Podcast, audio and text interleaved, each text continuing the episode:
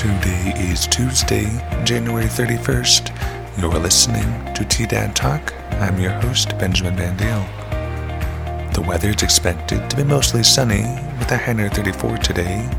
Wind chill values will be between zero and ten degrees.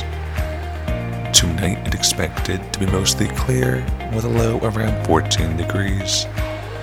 Now, here's our plans for the day.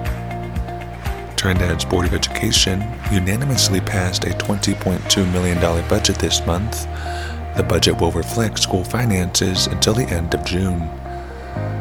The board approved the budget after discussing athletic program funding, which is expected to be over one hundred thousand dollars this year.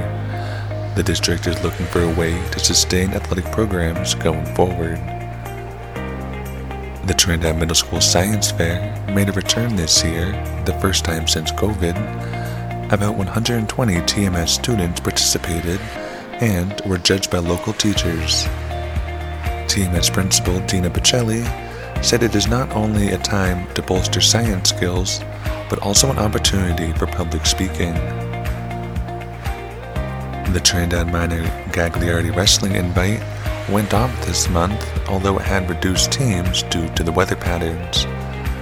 Trendat took home the team title, while Primero saw multiple individual wins.